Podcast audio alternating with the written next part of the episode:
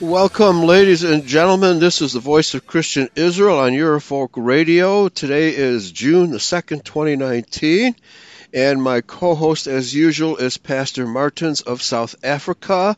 And praise Yahweh for being for this technology that He has given us, so we can talk half a globe apart. And I think our connection, Pastor Martins, lately has been better than ever, surprisingly. How are you today? Good evening, Pastor Eli, and also good evening to all our listeners across the globe. Yes, I want to shout hallelujah, because this would not have been possible 20 years ago. That's right. And in fact, I think as little as 15 years ago, this would not have been possible. Yes, Pastor, many things have happened in this past week. As we progress along with our discussion, I'll mention a few of these items or these events. But one in particular that I would want to lift out is tomorrow's court case in terms of one of our Boeremag members. Mm-hmm. And I'm sorry, I'm getting a lump in my throat when I think about this, the sadness of this case, Pastor, the way in which the Boers, because they have the etiquette or the label Boers attached to them, they are being treated like hogwash, right, by the prison authorities. And if you, at one stage or the other, I know Riet will divulge to us at the right time the atrocities that have been driven against this family. Now, as you can recall, we have already had a program where she was part of the discussion, and she married into this family, and she has first-hand experience on the atrocities that have been this family in particular, but not just this family, other families that have been torn apart because of the deception and the lies of the Cape Dutch Afrikaners. And this wasn't a state against the Boers, it was, or the Boeremag, it was a matter of the Cape Dutch Afrikaners against the Boer, the whole Boer folk. And if one analyzes the events and the events that led to the arrest of these people, you can see it had been orchestrated. If you look at the actual court case, the details of the court case, how many of the legalities of the court was transgressed in their desperate, the Cape Dutch Afrikaners' desperate attempt to get these people into the prison. So it was all part of the charade that these Edomites have perpetuated over the past 362 years, ever since the first Freeburgers arrived in South Africa, and whom, of course, later became the Boers. But Pastor, and then also I want to welcome my brother and his wife. He's a very good supporter of mine, and they very close to where we visited the farm outside of Riet in Natal. Yes. So, we stayed with a family on that farm. It was very difficult to find because some of the roads aren't very clearly marked, and they go off in every direction. So we had to kind of pray to find a place, but we finally did. And it's amazing, a wonderful homestead that they have, and they had a business of harvesting trees, tree farmers. Okay, yeah. Yeah. Now, the other thing that I wanted to say about my brother lives very close to, or in an area where quite a number of farm murders, vicious farm murders, had already taken place. And I also I want our listeners to pray for not just the farmers in South Africa, because it's not just the farmers. If they know that you're a Boer, you're a target, because they sing the song, kill a farmer, kill the Boer. Now, that also, I believe, was a setup by the Cape Dutch Afrikaners against the Boers. And we can discuss that at a later stage. But thank you very much for the opportunity once again, Pastor, for I think it's about just over 4 years that we have been conducting these programs on Sundays. Sometimes it was on a Sunday afternoon, sometimes, but mostly in the Sunday evenings for you, in our time. Right. Yeah, well, shortly after I came back from South Africa after visiting with you, and I remember very clearly when we stayed with that family, and I won't mention their names because, that probably would be dangerous for them. So that we had a really pleasant stay there. They were true Yahweh-believing Christian identians. I was amazed how many people we met in South Africa who believe just like we do. What we call Christian identity, you call it Israel vision, and firm believers in the Christian identity message. And the tension under which not their family, but all the surrounding families in the area lived under because of this constant threat of farm murders. All right? Yeah. And while we were there, we had heard a rumor of deaths on a neighboring farm. I don't think it was the humans, the actual white farmers, but a couple of dogs were killed. And so sometimes they will start by killing your dogs or your cats or things like that, and put you under fear. As it turned out, it was the dogs were killed by snakes. As it turned out, this kind of gives you the flavor of what kind of terror, literal terror, that you're living under with these constant farm attacks. Over to you. Yes, Pastor, and in fact, that has become a very dangerous exercise, even in traveling on main roads, traveling in towns. We discussed last weekend the random killing. No, it wasn't a random killing, but a definite anti-white murder of a young couple. I've sent you the pictures also on Skype. Right. Of this young couple that were just shot and killed right out virtually in the open. In broad daylight. Now, even outside of Cape Town, on the main road leading into Cape Town, which is a very busy road, a lady biker stops on the side under a bridge just to take a bit of a breather. She takes her helmet off. The next moment, she gets shot and killed. Things like this, random shootings, then of white people. On farmers or on farms, what they do is they break in. They don't steal a thing, but they torture the people. They poured boiling oil or boiling water down the farm families' throats and into their faces. Right. They gouge out their eyes. They cut off like females' breasts. They cut off their breasts. They it's a pure exercise of dehumiliation. Hatred and humiliation. Yes. Yeah. Absolutely. And so, the opposite of what Mandela promised would happen. Right? Peace, love, and joy, kumbaya. Yeah, back to you. In fact, it's totally opposite to what F. W. de Klerk, the Freemason, Cape Dutch Afrikaner, something that I wrote today on Facebook, or today or yesterday, is that the Cape Dutch Afrikaner Freemasons of the previous government, well, they were Cape Dutch Afrikaners ever since the 1st of June, the 1st of June 1910. They were Cape Dutch Afrikaners in control of what was then the Union of South Africa. Okay. And ever since that day, they had been orchestrating these things and these events against the Boers. It's just that they covered these events up by virtue of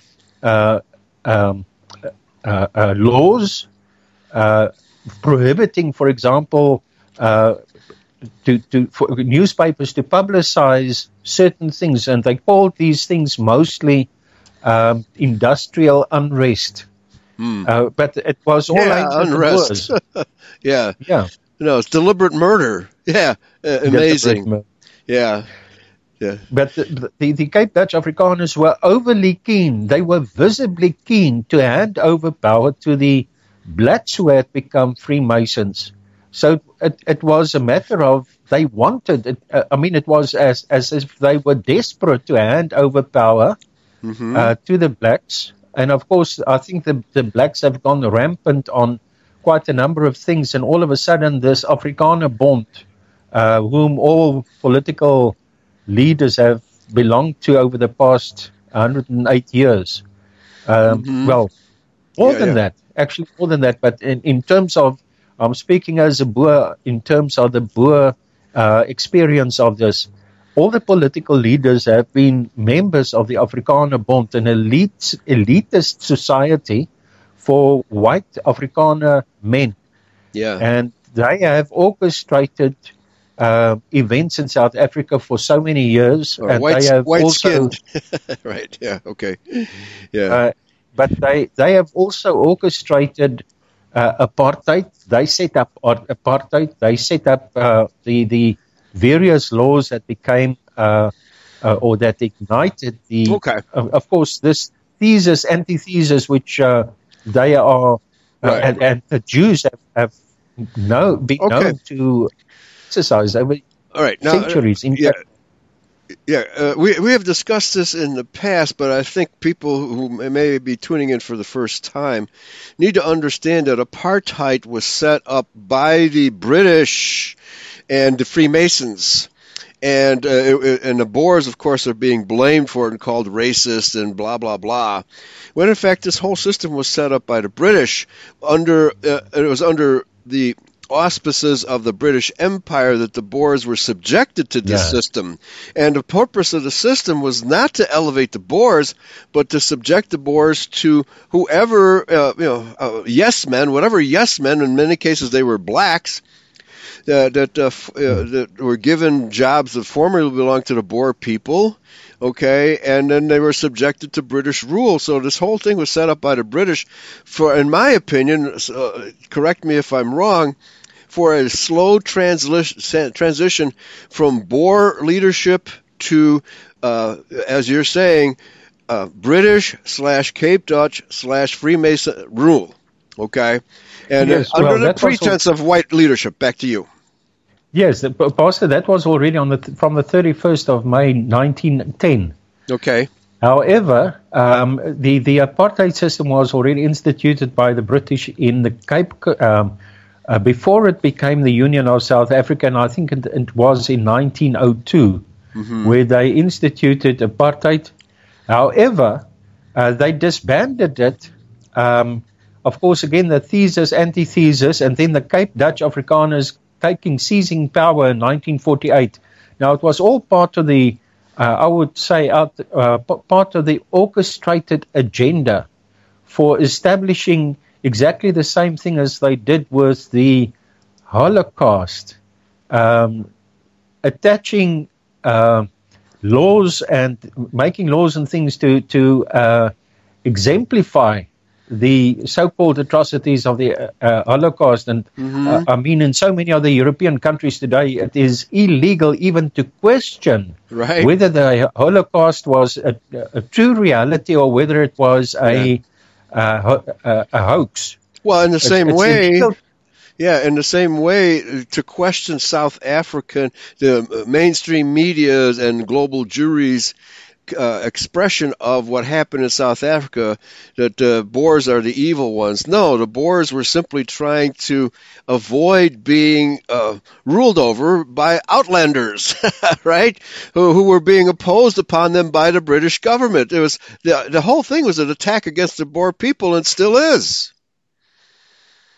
That's all it's ever been. Oh, okay. I think we've lost touch. Okay. Hold on, folks. Are you there? We lost contact. Okay, lost contact for a minute there. And so basically, what I was saying was the whole apartheid system was simply a construct by which the British could push the Boers out of the way while their secret society members took over. And then at the same time, they criticized the Boer people, calling the Boer people racist and, slave masters, which very, very few Boer ever even owned slaves. So the entire thing is a gigantic lie promoted by global Jewry, and you can't get the truth out edgewise. Back to you. Pastor, and then, of course, the Cape Dutch Afrikaners being part and parcel of this worldwide Jewry. Right. It's just that they have branded themselves under a name which hides their identity exactly in the same way as the term Jews hides the identity of the Edomites amongst the tribe of Judah or the house of Judah. Right, yeah, infiltrators. They're infiltrators pretending to be us, and the world believes them, right? Exactly. Okay, all right, so getting back to this wonderful article at hoflandia.wordpress.com, I just put the link in the chat room. This is an outstanding website, and we've been going through this article, How the Jews Seized Control of South Africa from the Boer People, okay? And we left off at section 5 here, where, as in the case of the war on China, because the article talks about how the Rothschilds and global Jewry made war against the Chinese people through opium smuggling, right? And they subjugated China via these opium wars, forcing the people to accept the opium, and just creating a lot of drug addicts in China. And they've done this throughout the world, okay? Most people don't even know that the vast majority of drugs are moved around the world by this global Jewish system. All right, headed by the Rothschilds, okay? So, as in the case of the war on China, the British used ethnic origin and background as a weapon to promote unrest, that is, divide and conquer, in the independent Boer republics of the Transvaal and the Orange Free State. Following the discovery of gold in the Transvaal, a steady stream of Outlanders, Uitlanders, I believe you pronounce it, foreigners... Uitlanders, more like an I, flocked to the Transvaal. Yes. It was not long before the model of the Scottish Rite Freemason movement used in China was also put to good use by the British in South Africa. All right, so they had already perfected this system in China. Now they're employing it in South Africa, and they've been employing it here in America and in Europe and every other white country. As in China, the mix was Italians, Jews, and, of course, local Chinese. During the life and after his death, the dirty tricks operations of Lord Palmerston's China gang of ethnic Jews, the Order of the Zion of London-based court Jews, was put to work in South Africa to foment unrest and to demand voting rights. To demand voting rights of Uitlanders, people who are not citizens, okay, and a voice in government. This is a typical Jewish tactic of overcoming the self-governing, self-rule of indigenous white countries. They ship them over, and we have to absorb them, and then they vote against us. Over to you. Yes, Pastor. Many people in South Africa, or most of the people in South Africa, are the descendants of this Dutch East Indian Company, the VOC, and, of course, the hundreds, in fact, the thousands of people that they had shipped to the Cape as part and parcel of their establishment of this replenishment station. Now, what many people don't understand, and I wish to reiterate it here, I know it's something that I reiterated with every program, is that there were two groups of white-skinned people that came to South Africa. The one was the establishment of the VOC, the Dutch East Indian Company replenishment station, that brought along subjects of the Dutch East Indian Company, the Dutch VOC, Jews, and the Dutch Jews and their employees. That's exactly what the year 17. Yeah, the so-called Lord 17 were Ashkenazi and Kazarian Edomites. You pronounce that correctly. Ashkenazi. Right. Ashkenazi, absolutely. And it's because I've actually read up so much about these Ashkenazis. It's not just a matter of what you see on by quickly typing in Ashkenazi Jew in Google. It's a matter of going through documents and videos and even... Oh, yeah, history, yeah. It's all very well documented, yeah. But suppressed today. And, And even with these Jews of today, these magna, I would say they without any fear of contradiction, they come right out with it. They tell you we're not we Edomites, we descendants of the house of Esau. That's right. They don't claim outrightly anymore to be descendants of the house of Jacob like they did earlier. Yeah, they're getting very bold. Yeah, they're getting very bold about it. Very bold. Mm-hmm. And they open about it. Yet the churches still propagate the lie and the deception that these Edomites are the house of Jacob. You know, and it's also very clear to see the agenda driven by the churches. I call it the reestablishment or the rebuilding of the Tower of Babel, because they have exactly the same mission statement as the New World Order has, and that is to take control. In fact, I very often mention it on Facebook in Afrikaans. Ons gaan die wêreld wen vir liewe Jesus. You know, this is it is so. It's such a common thing. I've heard it so many thousands and thousands of times while I was still in the this jail called church, where the mission of the church is to touch the heart of every human on this planet's face. Yeah. Right. And wouldn't every slap the face of every human to the heart.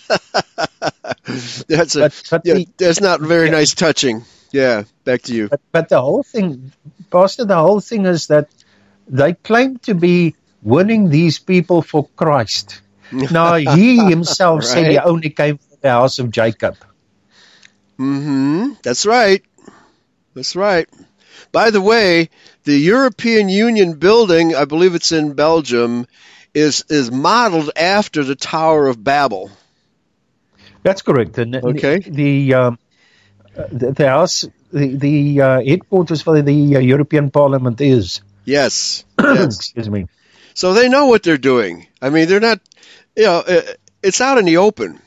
If you can read the signs, right? So this is this is how they slap us in the face. You know, they're basically, and the reason why Yahweh created the division of tongues is so that they could not organize the European Union or the new Jew world order already in those days. He had to inflict this division of tongues at that time so they could not organize all these peoples against Yahweh at that time. Okay? So, but now in these end times, we have the reemergence of the Tower of Babel. It's called the European Union or the United Nations. They're both run by the Rothschilds. Hardly any difference. Correct. All right, back to you. Yes. Okay. Yes, Pastor. And what many people don't know is that Jan Smuts, the so-called, well, I call him the Trojan Horse, one of the two Trojan Horses that the Freemasons and the Cape Dutch Afrikaners ensured that were within the lines or within the inner circle of the Boers. Right. And that was Jan Smuts. He was one of the founding members of this League of Nations, which eventually became the United Nations, and also the establishment. Now, he was one of the signees, Jan Smuts, a South African. No, he was a Cape Dutch Afrikaner. Okay. A signee to the Balfour Declaration. And a friend of Cecil Rhodes, wasn't he? Wasn't he a friend of Cecil Rhodes of the international... Go ahead. Yes, very much so. In fact... I've heard whispers that there's a possibility that Cecil John Rhodes could have been his father or something from... Oh, really? Oh, wow. Okay. No, I don't want to propagate that, but I've heard whispers about that. Yeah. Now, the other thing what I wanted to say is that the Hofmeyers... Now, one of the Hofmeyers today is a very popular singer, and so many of the Boers are they are hanging to his lips. Yes, okay. Yet... His family were very close friends. His predecessors, his ancestors were very close friends. House friends with Cecil John Rhodes and Lord Milner, etc. They were house friends. Yes. So, and today he is being hailed and virtually worshipped as a somebody who stands up for the Afrikaners and the Boers, but he's not even a Boer. There are even some of these harlot Boers. I call them harlot Boers because they are from Harlotwood. It's funny you said that, because I have a question. Is the state of South African popular entertainment as degenerate as it is here in America? I mean, it can hardly get much worse. They're promoting all kinds of sex with animals, homosexuality. I mean, everything under the sun is being promoted by Hollywood Jewish actors, directors, songwriters, et cetera, et cetera. Is it nearly as bad in South Africa with the entertainment industry there? Yes, Pastor, definitely so. And this man is also in the center of the Afrikaans entertainment industry because of his abilities to sing. And I think the major thing is the fact that he had sold his soul to Satan, but rock and roll, right? But something which I wanted to say is that Riet has a group on WhatsApp, in which she keeps people abreast of developments in terms of this group praying for the forthcoming events. And et cetera, also for the atrocities being executed against these Boers in the prison. Now, one of the things that I just read before we came on the air was that she says that the prison services in South Africa provides condoms for the prison inmates to have homosexual affairs within the prison. But it is forbidden. They're forbidding marital rights to the people. Interesting. And degeneracy. There you go. In other words, they cultivating the homosexuality. The absolutely. Yeah. Yeah, this is a global thing. This is global. I mean, the American prisons are horrible, absolutely horrible, where homosexual intercourse is commonplace. And in fact, I just read a news item: a female guard had an affair with a male prisoner, and she got arrested. Now she's in jail. This is with the state of our prisons. It's incredible. Back to you. Yeah. Mm-hmm. Yes. Now, the thing that I wanted to say is that. She says that all the inmates in the prison have cellular phones. They have a telephone service on the premises, which is mostly out of service. However, the Boers are prohibited from having cellular telephones in their possession. Yeah. Right.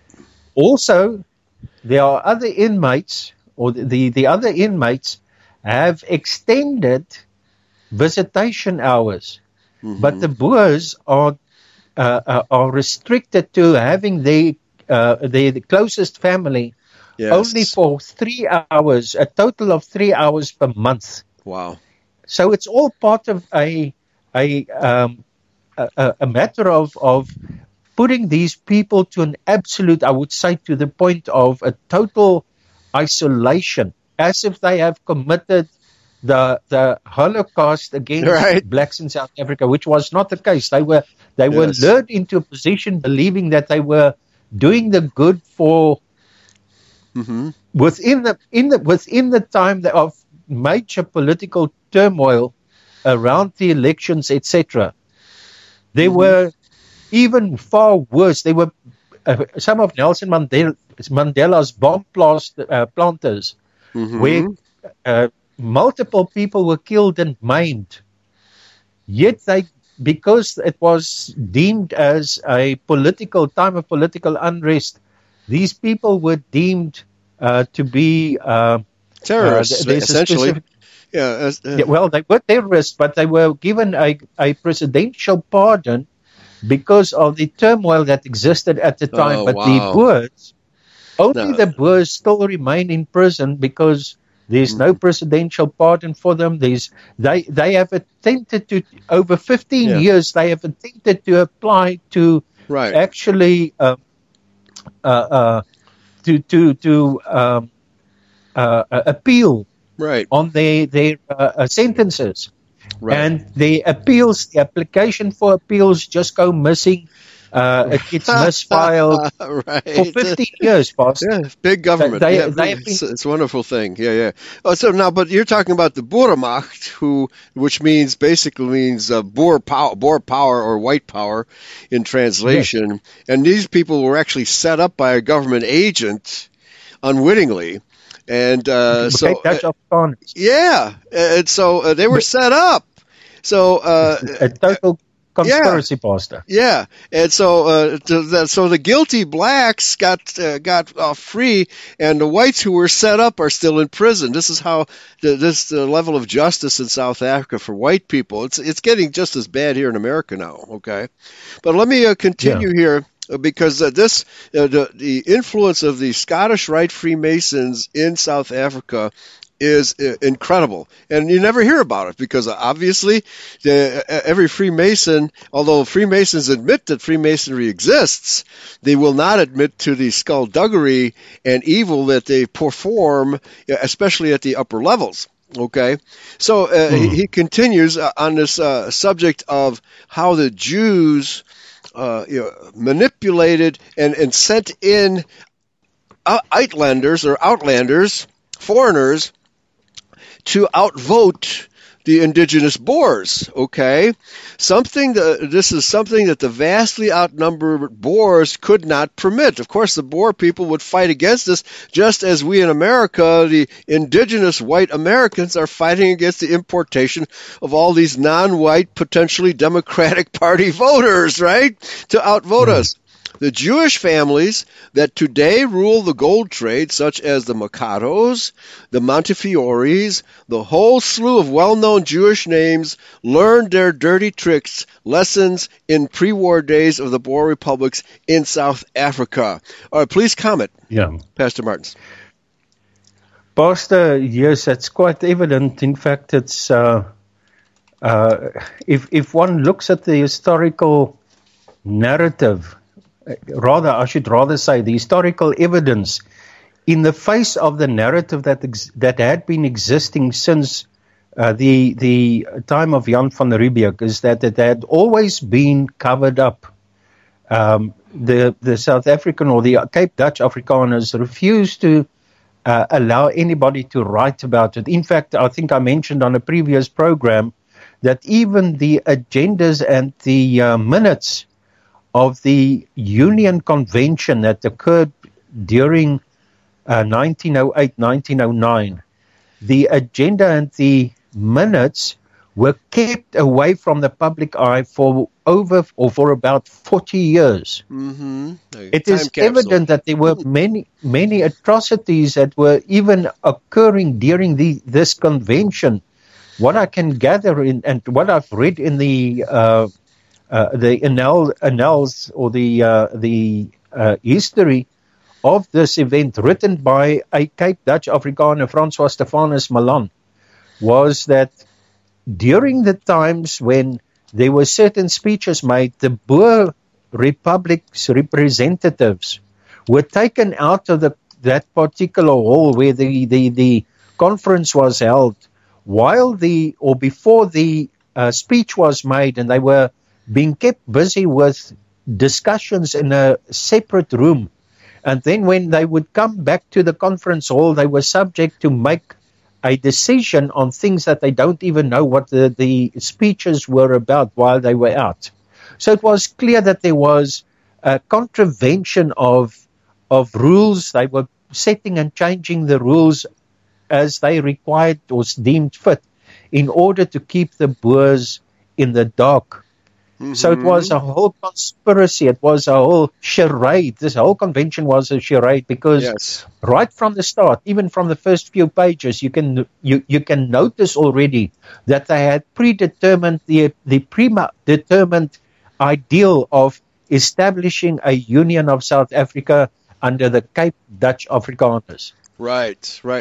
I want to give people a flavor of what's really going on here, because Moses Montefiore and most of these Jewish names our people are totally unfamiliar with. because they all lurk in the background, pulling strings, causing wars, manipulating nations, etc. And I just Googled here, BibleStudentArchives.com. Disraeli, Prime Minister of England, Moses Montefiore, Nathan Meyer Rothschild. You would expect those three names to go together. Disraeli was the next-door neighbor of Montefiore for 40 years. Disraeli at 95 Park Lane. Disraeli was the Prime Minister of England under Queen Victoria. And Montefiore, and he was the father of British imperialism, a Jew. Okay, so all of those liberals out there who want to blame the white man for imperialism, think again. It's these very rich, ultra-rich, Orthodox Jews who are behind British imperialism. So Disraeli lived at 95 Park Lane and Montefiore at 99 Park Lane. Sir Moses Montefiore was an Orthodox Jew and had a synagogue built on his home and his personal shohet, that is, ritual slaughterer, to ensure he would always have kosher meat. Montefiore's brother-in-law was Nathan Meyer Rothschild. All right, folks? You think the Jews don't rule the world? And they were business partners in banking. Montefiore married Judith Cohen, and Rothschild married Hannah Cohen, two sisters. The men both bought land in Palestine to alleviate suffering of Jews. Sure they did. They needed Palestine to create this fiction that they're Israel, giving them a place to live, and donated large sums of money to promote education, health, and industry in Palestine. Montefiore made many trips to Palestine, many different trips here, about 7 or 8, and took Disraeli with him on some of them. Disraeli was an intimate friend, both financially, socially, and political, of Baron Lionel de Rothschild, son of Nathan Meyer de Rothschild. Lionel provided Disraeli the funds for the immediate purchase of the Suez Canal for England. So it says here, this is funny.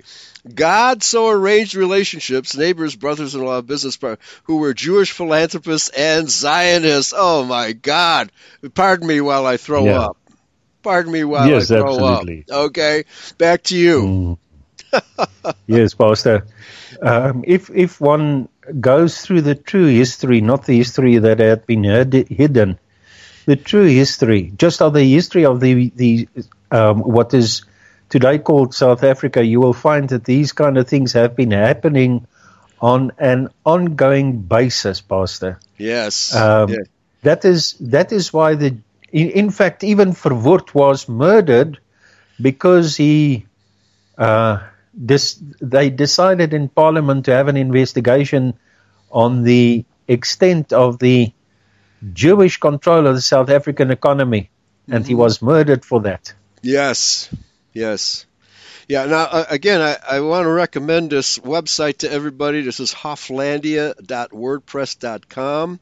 This is an outstanding article. We're picking it apart because there are a few errors, but in general, I'd say 95% accuracy by a sincere author explaining how the Jews have manipulated the Boer people and caused the deaths of millions, literally millions, not just of Boer Boers, but blacks also. They pit black against white, white against Boer, blah, blah, blah. They'll find any division to exploit. Pastor, just something else as well. The wealth that they harvested, or that they reaped out of being mercenaries, the British, the British Empire's mercenaries that were rented, hired by the Cape Dutch Afrikaners. But the Cape Dutch Afrikaners didn't know the extent of the Boer Republic's wealth. And to this day, the Rothschilds and the Jews are harvesting from their small investment of getting the British Empire's mercenary might behind the Cape Dutch Afrikaners. 500,000, close to 500,000 trained soldiers from across the globe that gathered on the Boer Republics of only 47,000 Boers. However, something else that needs to be said about that as well. I have read in articles that stated clearly that the First and the Second World Wars were totally funded initially by the wealth that they reaped and harvested out of the Boer Republic's gold, diamonds, etc. That's incredible. So well, I bet that was part of the plan, because they needed to create World War One, because the plan was to take control of Palestine so they could have their Zionist state. But since the U.S. refused to consolidate the League of Nations, they had to stage World War II to finally get their dirty little hands on Palestine. Back to you. But there was another purpose as well, Pastor. They actually staged it such that in South Africa, for example, it were the Boers that were sent into the front lines of the war. Wow. Because the Cape Dutch Afrikaners sent their children to universities to go and study. So they study because of their studies. They were excused from fighting in the wars. The same thing happened during South Africa's border wars, and the Boers don't realize this, that the Boers were sent to the wars for the purpose. Here's the purpose. So that the Jews, the Edomites, figures and numbers across the globe will exceed that of the Israelites. That was the whole intention. Right. They were the article mentions Vietnam because the same thing happened here in America during the Vietnam War, where whites and blacks and Latinos were sent to fight in Vietnam, but very, very few Jews. If any Jews were in the military at all, they were like doctors and... are you there? Hello. Okay. Apparently you're not hearing. Hello, Pastor. Yeah. Can you hear me? All right. Somehow. Hello, Pastor. Can you hear me? Yes, I can hear you. I can't hear anything right now. Okay. Let me just quickly type in a message that I can hear him. Hello. I can hear you. Hello. Okay. All right. Here, I'm going to disconnect and reconnect, folks. Somehow, for some reason, he's not able to hear me. Okay, we'll be right back. Okay. So I'll call him real quick.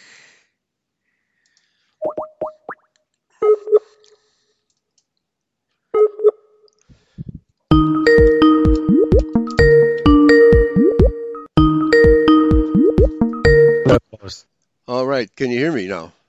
Yes, I can hear you. Okay. Perfect. That was really strange. Okay. All right, so please continue. Pastor, I don't know where I dropped off.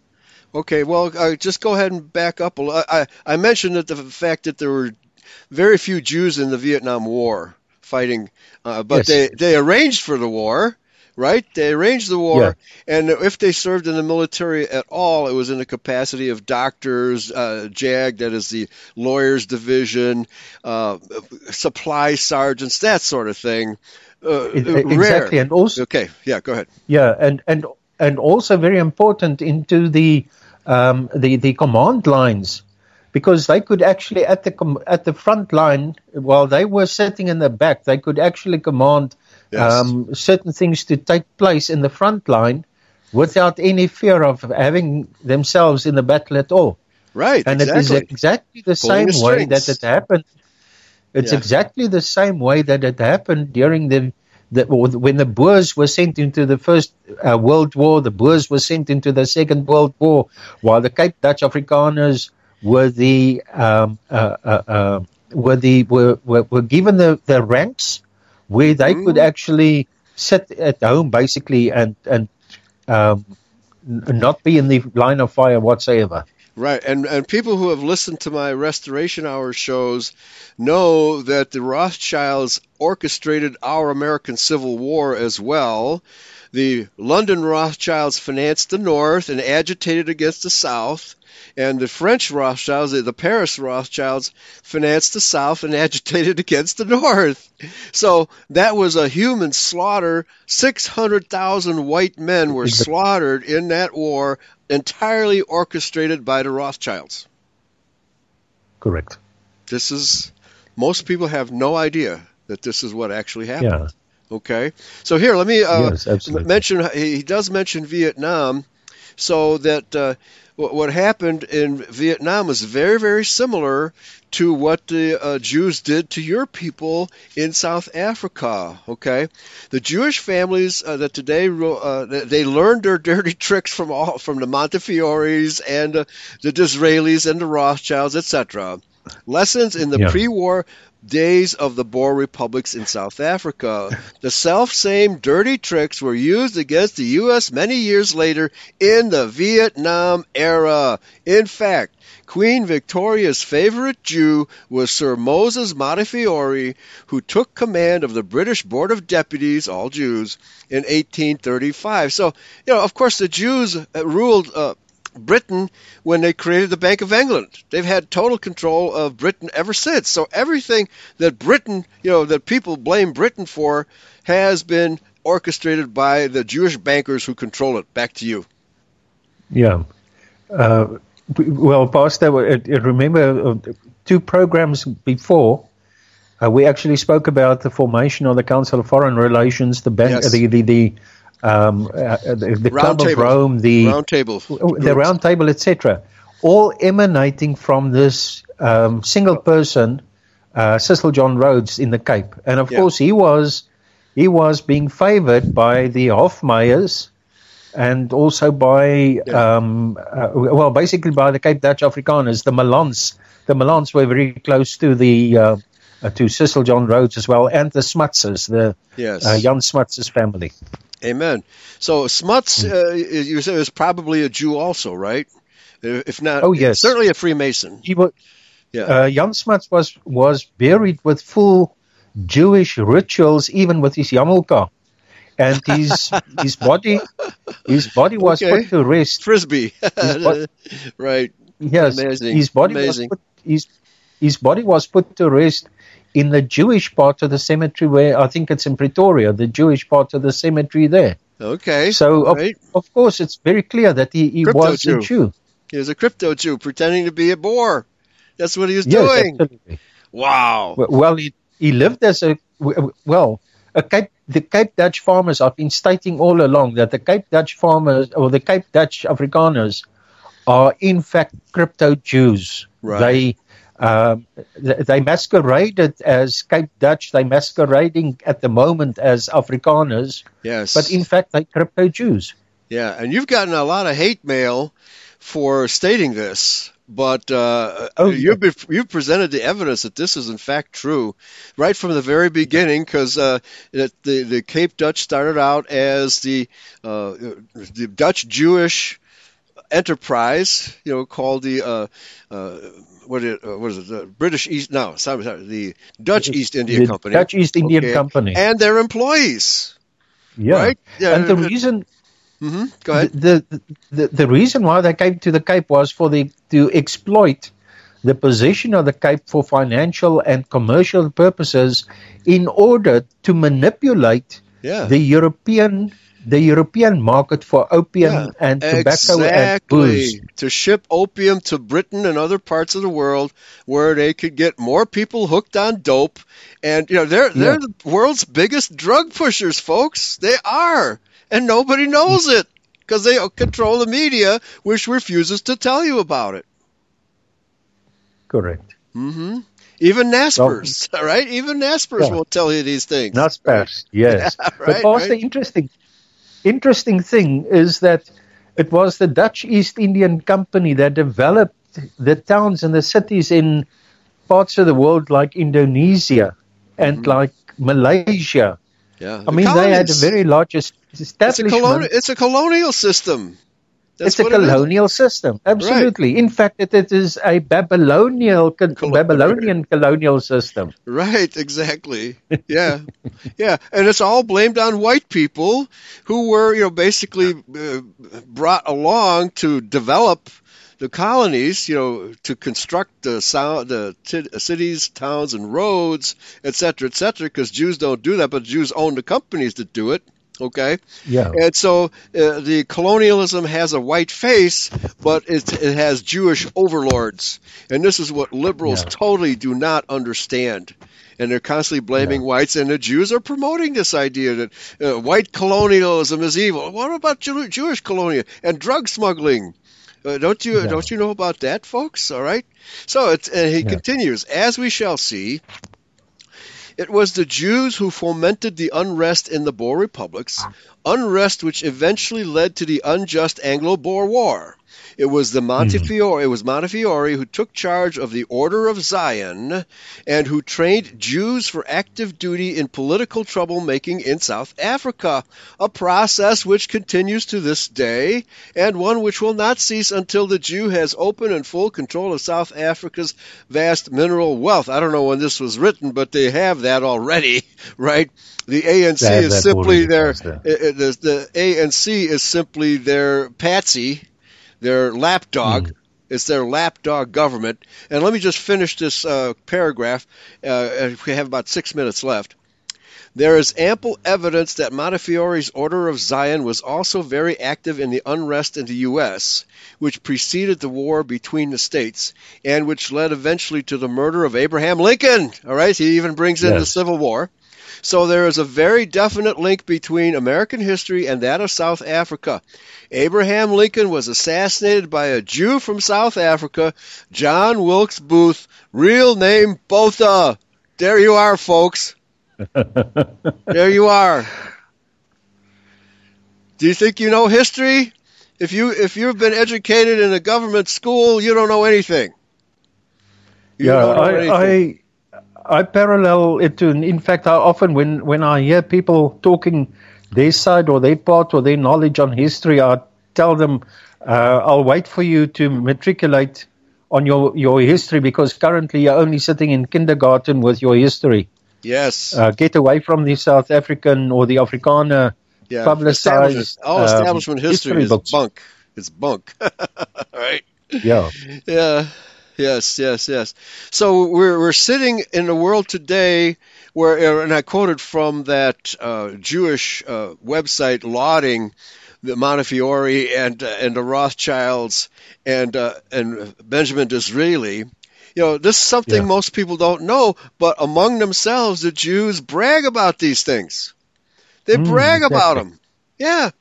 Annihilating whole nations and taking control of nations, making war between nations, etc. This is what the Jews do, and they love doing it. Yes, absolutely. Yeah. And we think they're God's chosen people? I don't think so, folks. We thought so, Pastor. Yeah. For many years we were we were blindfolded and we were brainwashed to believe that. Mm-hmm. Yeah. But not anymore. It's time to wake up. And this is why we're here at Eurofolk Radio, because this type of history will not be presented by CNN or whatever. What's your major TV station in South Africa? I'm sure you have a few. But Pastor, we have 4 channels, and they're all pitch black. Right. Yeah, black lackeys.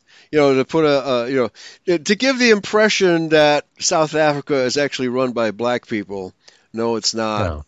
No, it's not. It's run by Jews and their intermediaries, the Freemasons, and as you're saying, the Cape Dutch South Africans. Yeah. In fact, if I talk about Cape Dutch Afrikaners, I also refer to them as Vrymeselkaners, because so many of them are Freemasons. Even the staunch Afrikaners, seen as extremely right, they are also Freemasons, or they are members of the Afrikaner Bond, which is a white faction or Afrikaner faction of the Freemasonry in any case. Right. Yeah, so they use their outlanders, their foreigners, to stir up trouble. Eventually these foreigners get the vote. They outvote the Boer people, and the Boer people are therefore disenfranchised from their own countries, often without even a shot being fired. But when the Boer began to resist, then that resulted in the 2 Anglo-Boer wars. You know, so how are the Boer people in any possible way the bad guys here? How is that possible? They're not. Right? This is sheer Jewish propaganda. Back to you. We have about 2 minutes left. Yes. In particular, Pastor, in this article he says the Transvaal had gained legal independence from the British at the Sand River Convention. In fact, it was far more than just legal independence. It was total sovereignty. Mm-hmm. And this is something that I've been fighting for, because the Cape Dutch Afrikaners through the 1980s, the Freemasons amongst them, set up a whole carrot on a stick thing all called self-beskikking or self-governance. Right. As if it is anything comparable in a way. I mean, it's like being on parole, political parole, mm-hmm. because it would still be under the auspices or under the directionship of the South African government, irrespective of how you look at it.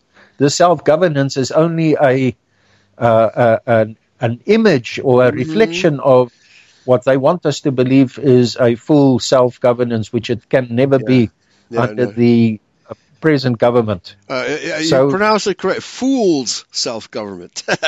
They're only fooling. It looks like. Well, see, now this is the interesting thing, because the Boer people sent a delegation, and Wilson's 14 points, one of them was at Versailles, self-determination for all peoples. But didn't he refuse to see the Boer delegation? Isn't that what happened? The Boer delegation was, in fact, a bunch of Cape Dutch Afrikaners. Oh. And the Cape Dutch Afrikaners have never wanted the Boers to have independence. That was one of the reasons why they orchestrated the two massive British Empire wars against the Boers. So the Transvaal and the Orange Free State were represented, in fact, by crypto-Jews, not by Boers. Crypto-Jews. Wow. Yeah. Wow. Folks, do you see how politics works when the Jews in power? It's nothing but trickery and treachery. All right, Pastor Martins, thank you for being my co-host again today. A very informative show today, and we'll pick up on this subject next week, all right? Thank you very much, Pastor. And then also I would just like to mention again the people's prayers, our supporters' prayers for tomorrow's court case in connection with Wilhelm Pretorius's certain applications. I don't want to go beyond that, but there's a major court case tomorrow, and we would want the people to pray for a desirable outcome on that. Thank you very much, Pastor. Yes, praise Yahweh. Praise Yahweh, yeah. And folks, please pray for them, the whites who have been railroaded into prison. Thank you for listening. Praise Yahweh, pass the ammunition. Take care.